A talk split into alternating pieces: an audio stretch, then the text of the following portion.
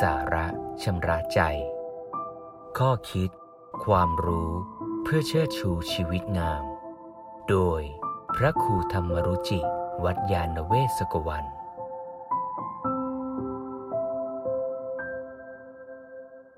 สอนอย่างไร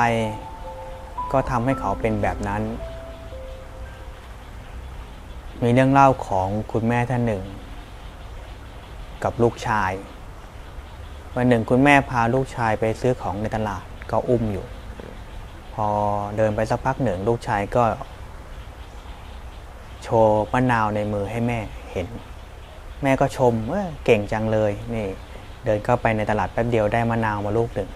เด็กก็ขโมยมะนาวมา แม่ก็ชม ต่อมาเมื่อเด็กเติบโตขึ้น ทุกๆ ครั้งที่กลับมาจากโรงเรียน ก็มักจะมีดินสอบ้างยางลบบ้าง หรือบางครั้งมีกระทั่งสมุด แม่ก็ชมเออดีไม่ต้องเสียตังค์ไปซื้อของ ถึงเวลาก็หาเองได้ดีเหลือเกิน ก็ชมลูกอีก ต่อมาเด็กเติบโตขึ้นก็จะมีของมาที่บ้านมากขึ้นมากขึ้น บางครั้งก็มีจักรยานก็มี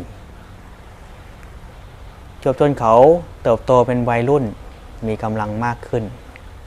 ตัวโตขึ้น วันหนึ่งมีตำรวจมาแจ้ง คุณแม่ว่าวันนี้ลูกชายอยู่ที่โรงพัก เขาได้ฆ่าคนตาย ลูกชายไปป้นธนาคาร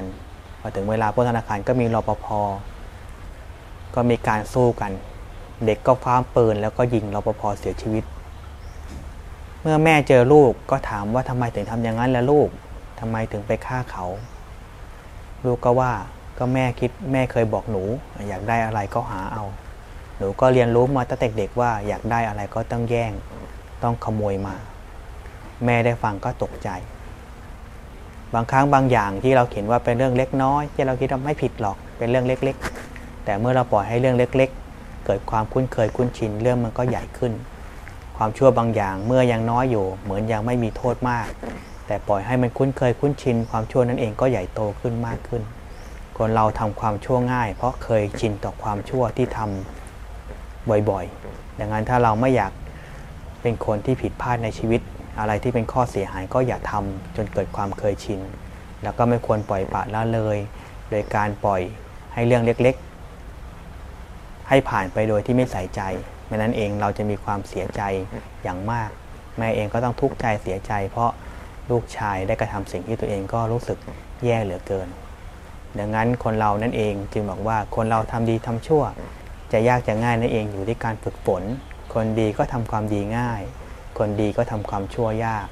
คนชั่วก็ทำความชั่วง่าย คนชั่วก็ทำความดียาก